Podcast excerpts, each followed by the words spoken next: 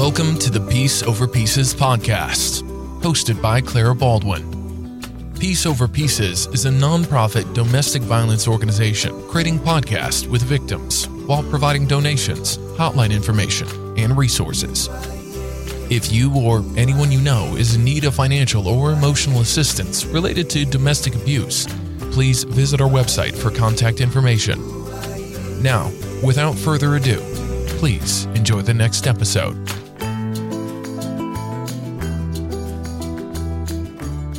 Hello, my name is Lisa Precious, and I'm delighted to have been invited to the Peace Over Pieces podcast today to share my survival story. I am the creator and founder of smileyblue.org, and I hope you will visit our website www.smileyblue.org this is all about uplifting others, healing our traumas, and moving on to raise each other up consciously to create a more peaceful earth in the future. Today, I'm going to tell you a little bit about my childhood growing up, how that led into psychological abuse and choosing bad relationships. And I'll tell you a little bit about my healing journey and where it has all led me today to a place of profound spirituality and healing.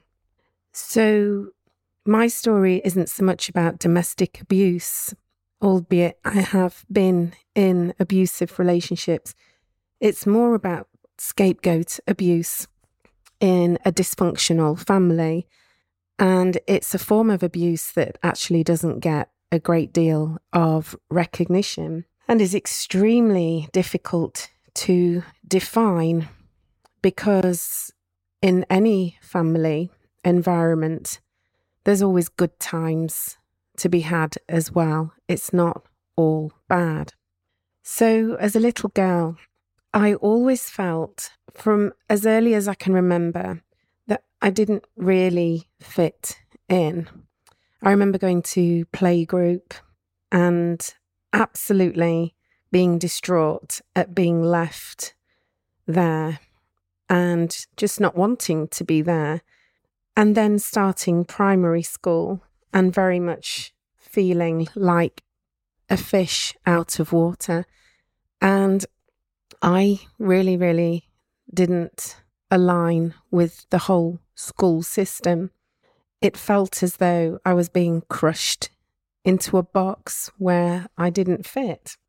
And this leads quite well into the sort of dysfunction that came in the family. So, as a small child, my needs were met in terms of being clothed and fed and living in a warm house. And in my early formative years, my mother and father were good providers and parents. And I had what I recall as being a very close relationship. And things started to change and go wrong when we moved from our first house into our next home, which was quite a step up. My father was doing very well in business. And my mother had a, a, late baby. So, to give you a little bit of background, I'm one of four sisters. Originally, my father was married before my mother. So, I have a half sister I have an elder sister who now lives in Australia. There's myself, and then my younger sister, who's 11 years my junior. I'm 52 now. So, growing up, not really feeling like I fit in at school, and having parents that sent me us to private school, which I know some people would feel extremely blessed to be given that opportunity for me, the school I was sent to was extremely academic and basically churned out doctors and lawyers. And somehow, if you didn't fit into that box, then you were a bit of an outcast. They didn't really know what to do with you. And both my parents, with all the best will in the world, wanted the very best for their daughters. They wanted their daughters to be successful in what they viewed as successful. So you were allowed to be good and successful. You just weren't allowed to be yourself. And for me, I was always a creative type. I enjoyed creative writing, dance, baking. And those were the things that really nourished my soul. And I guess the abuse really started to ramp up at home when my mother had her third child, my younger sister. And I was thrilled that my mum was having another baby. And nobody could have been more excited and happier than me. And when she was born, my younger sister, you know, I loved helping my mum and helping her with feeds. And it was really quite a happy time. But what I noticed about my mum, she was 37 at the time, was that she was really looking exhausted. And I'd never seen her look so tired. And she started to have to go to bed and sleep most afternoons. She smoked, and the smoking increased. And as my younger sister grew older, she was quite a demanding child. And she learned quite quickly that she was clearly the golden child and the apple of our parents' eyes. And with that, and with my father working away quite a lot and running his own business, and my sister and I were at school all day, and my mum had a young baby. And I would say now that she was probably postnatal depression, but it was never recognized, and neither would she have been the type to ever go to the doctors or anything like that because she was a very private individual. And really, it all started to fall apart when my younger sister started making demands. And if she didn't get what she wanted, she learned manipulative behavior. She would go crying to my mother, and then my mother would berate me in front of her. And if she didn't get what she wanted from one parent, she would run to the other parent and get what she wanted. And this was all start of the cycle of abuse and the dysfunction in our family. And I really don't feel that anybody is to blame here. I don't feel any animosity or hate towards anybody. I have healed from what happened now and recognize that at any one time in our lives, we're probably all trying to do our best and cope the best way we can. And that we learn behaviors that are sometimes what we believe to be right because we haven't been taught discipline and boundaries and right action from an early age. So, I started in my about age 13 to really feel that my self esteem was really low, but not really recognizing it quite as such. And I started to drink alcohol at the age of 13. I remember getting friendly with a girl at school who was in the year above me and she was a little bit wild and she was quite plump and she got into crash dieting and dieting, then influenced me. And I started on that cycle too. So I was drinking alcohol and then getting into this cycle of starving myself and binging.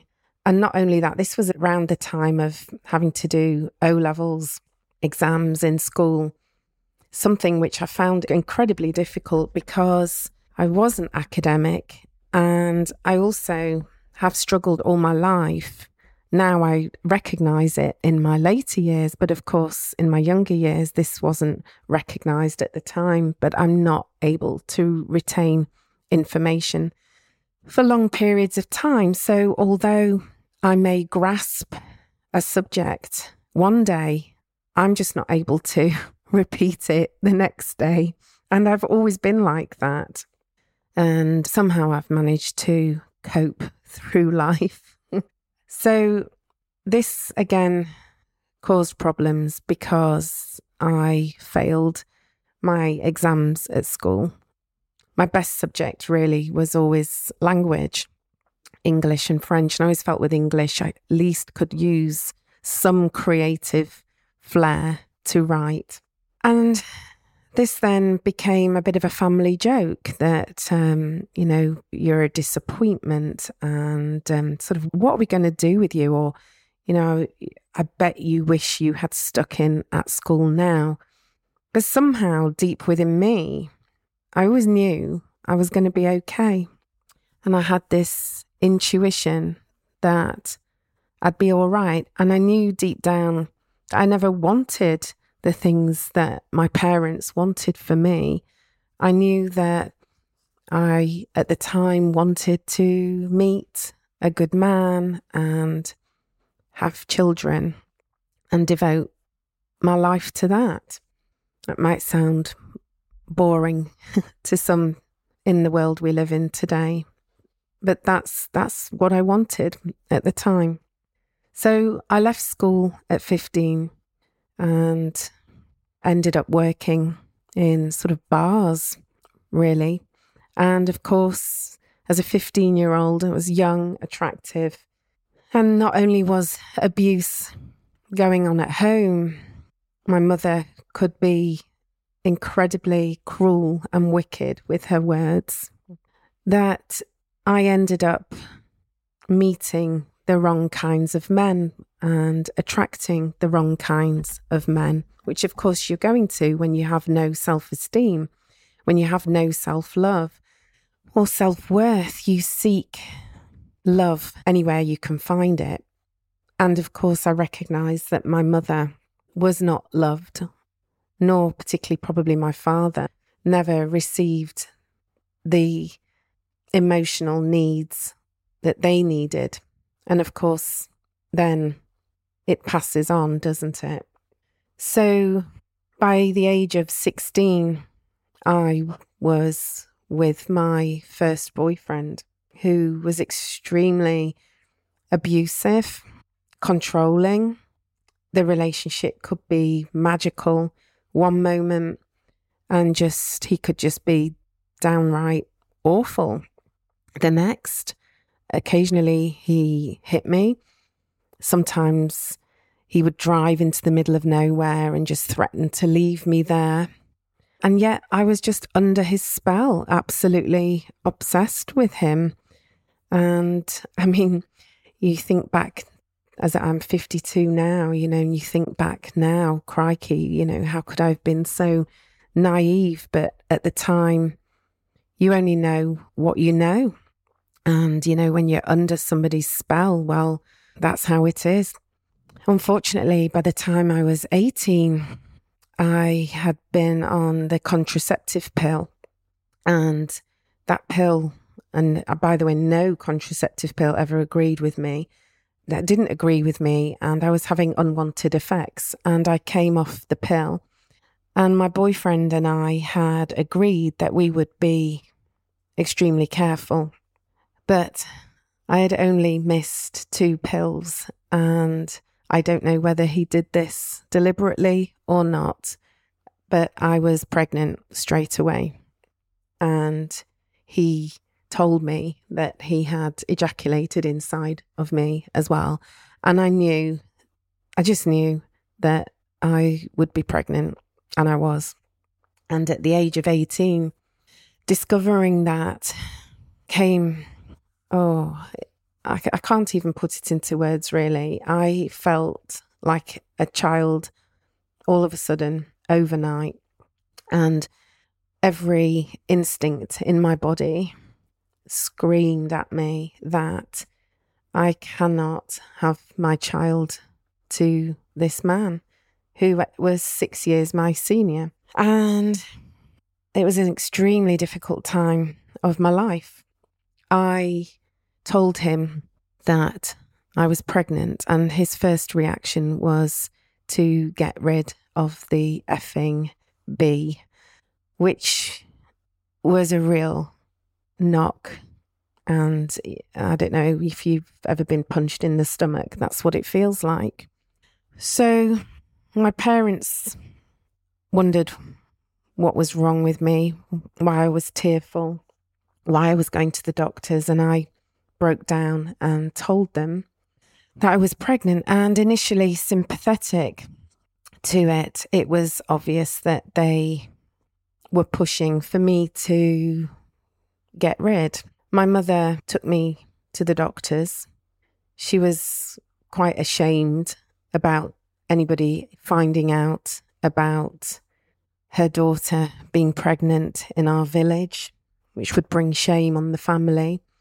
She asked the doctor to not write this down on my notes because she didn't want the ladies on the reception knowing, even though they're not allowed to tell anybody.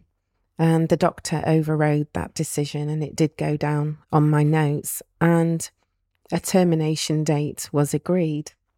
My boyfriend and I had agreed that that's what was going to happen. And that night, my boyfriend came to pick me up and he took me to the family, his family home.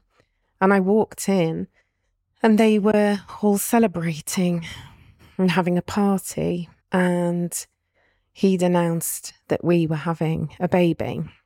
And I just recoiled in shock and disbelief and asked him to take me home. And I just couldn't believe that he'd done that. So, of course, then his family, who were really excited and really thrilled about the news, turned against me and they had no idea of the way he treated me, but never mind, they turned against me and they, they were never the same towards me after that.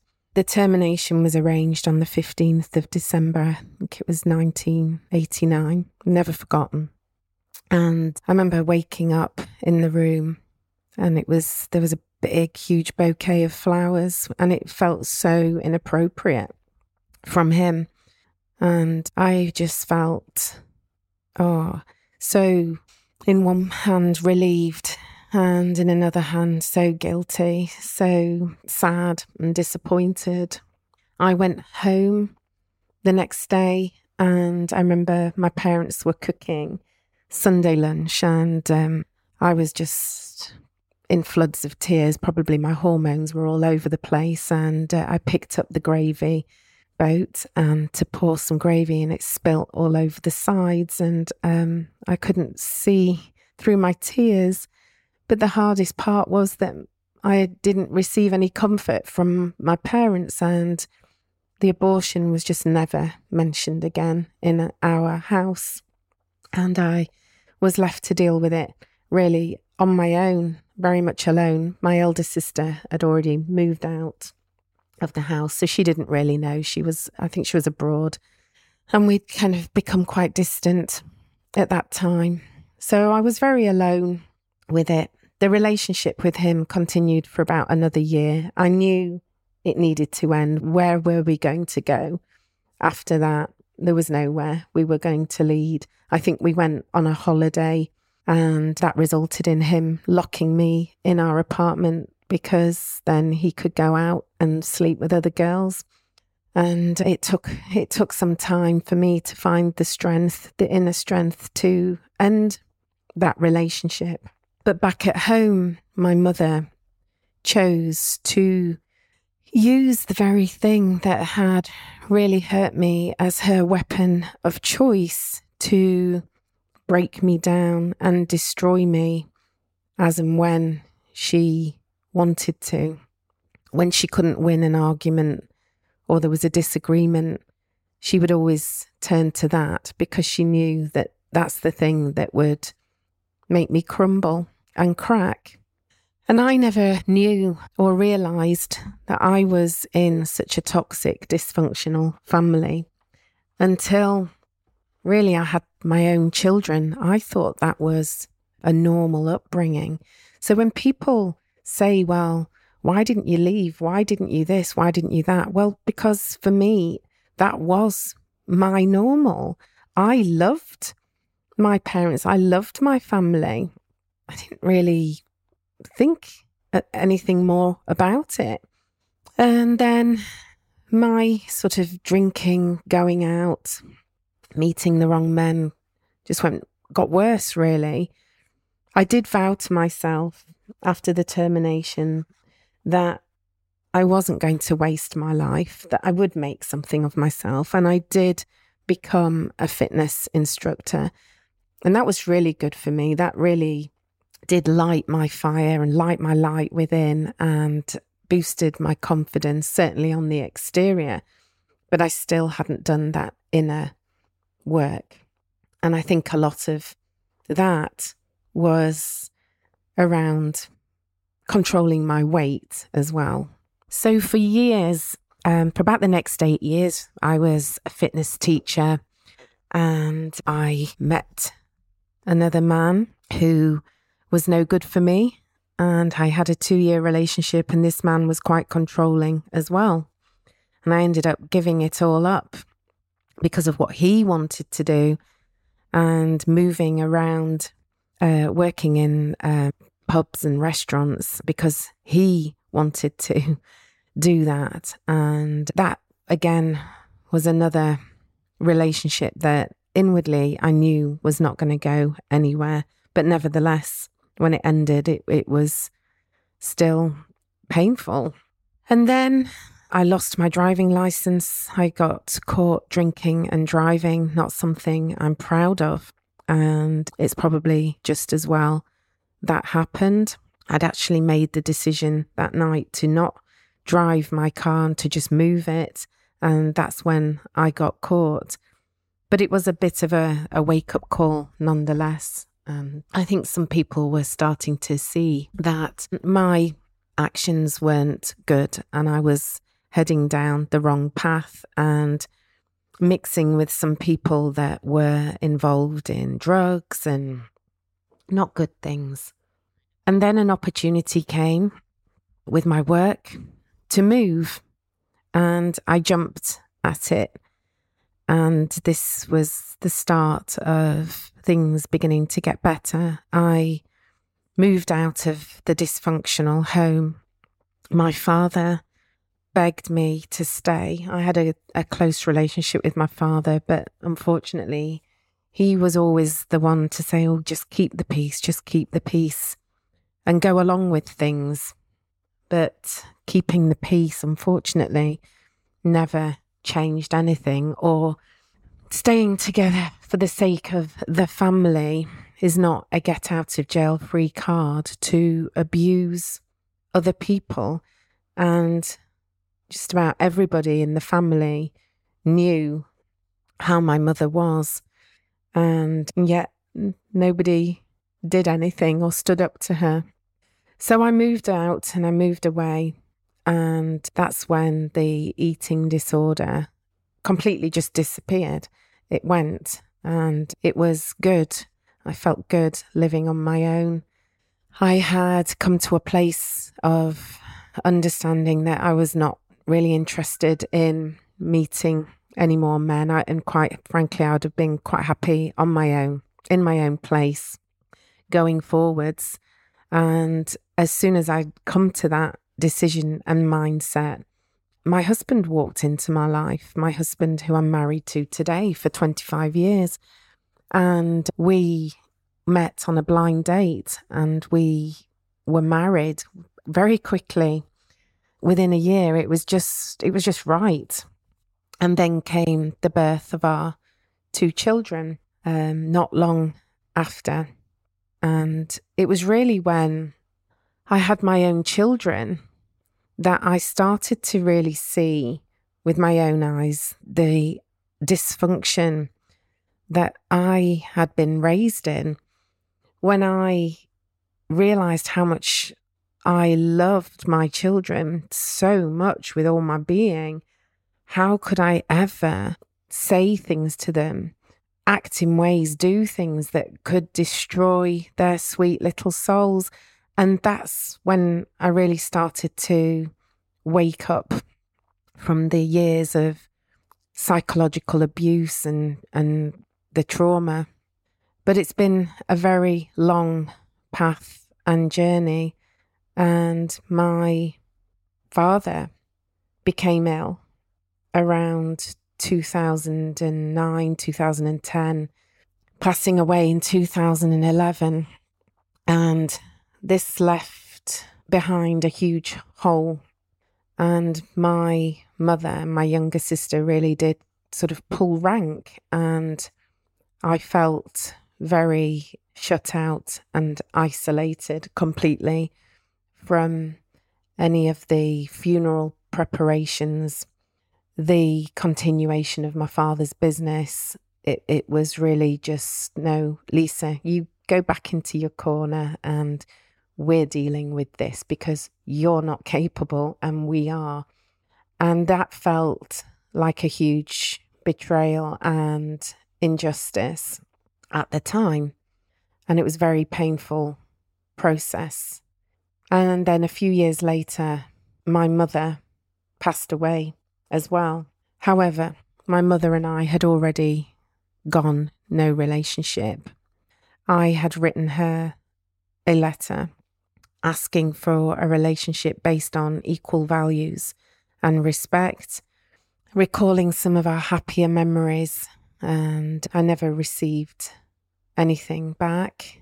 And when I received the news that she had passed away, it came actually as a relief, a complete relief, like a, a, a weight had lifted off my shoulders. There was no more hope of a loving relationship with her. Unfortunately, the whole debacle really tore the family completely apart. And it still has to this day. Thankfully, my older sister in Australia did eventually reach out to me. Uh, she had been wondering and what had been going on, what was going on, and wasn't convinced she was being given the whole truth. And because we'd been so estranged for so long, we weren't in communication. But eventually, she did reach out and asked me to tell all. And we have reconciled, and we are now very much in the same place, both within our spiritual growth, which is just lovely. So, the things I did to heal, I'm not going to say it's an easy journey at all, but the one thing that really profoundly changed everything one day for me, and the penny finally dropped, was when the lady I, I sought counseling from talked to me about boundaries and crikey, the penny dropped. She reminded me that our boundaries are our boundaries, and that if anybody truly loves and cares for us, then they will respect our boundaries no matter how ridiculous they think they are. They are our boundaries. So that really was the beginning of the healing journey, in that it's okay to have boundaries, that just because somebody is my mother, it, it, it doesn't mean to say they have control over me or they get a right to say how I live my life or choose to raise my children. So I guess what I wish I had known back then is to always stick to your boundaries and core values. However, that said, where I am at today, I'm actually in a place of forgiveness and gratitude for the whole experience because for me, I believe that had I never gone through the things that I went through, then I would have never called out to God, the divine, whatever it is you call it, that higher power. And sometimes you have to be broken, you're down on your knees, you feel that you've been buried alive, to cry out and to ask God what it is that He wants you to know. And that the reality is, is that when we feel that we're being buried alive, you won't see it at the time, but you're actually being planted for something better, something greater, and a higher purpose. And that through going through these experiences, really, God was showing you all along to put down your boundaries and stand by your core values, even if it does mean these people are going to leave your life. And many people have left my life as I've grown spiritually over the years, projected their hate, envy onto me. But I'm okay with it now. You know, I can look at all these things from a higher perspective and sort of see where people are at.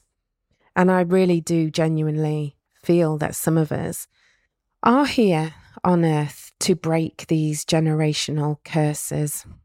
And when we step into alignment with who we are as empathic beings, we can truly shine our light. The difficult thing is that when you are an empath, when you are somebody that deeply cares about other people and their feelings, is that you are very susceptible to the abuse of others. And often you find the empath and the narcissist sort of attract each other, if you like, because the narcissist is really teaching the empath to stand in their core values.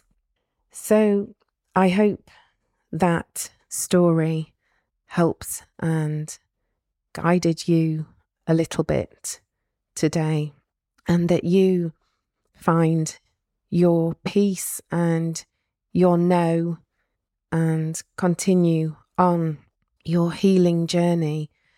And, you know, a winner never quits and a quitter never wins. You are worthy. You are a high value and you are worthy of a happy, joyful life. God bless to you all and thank you for listening.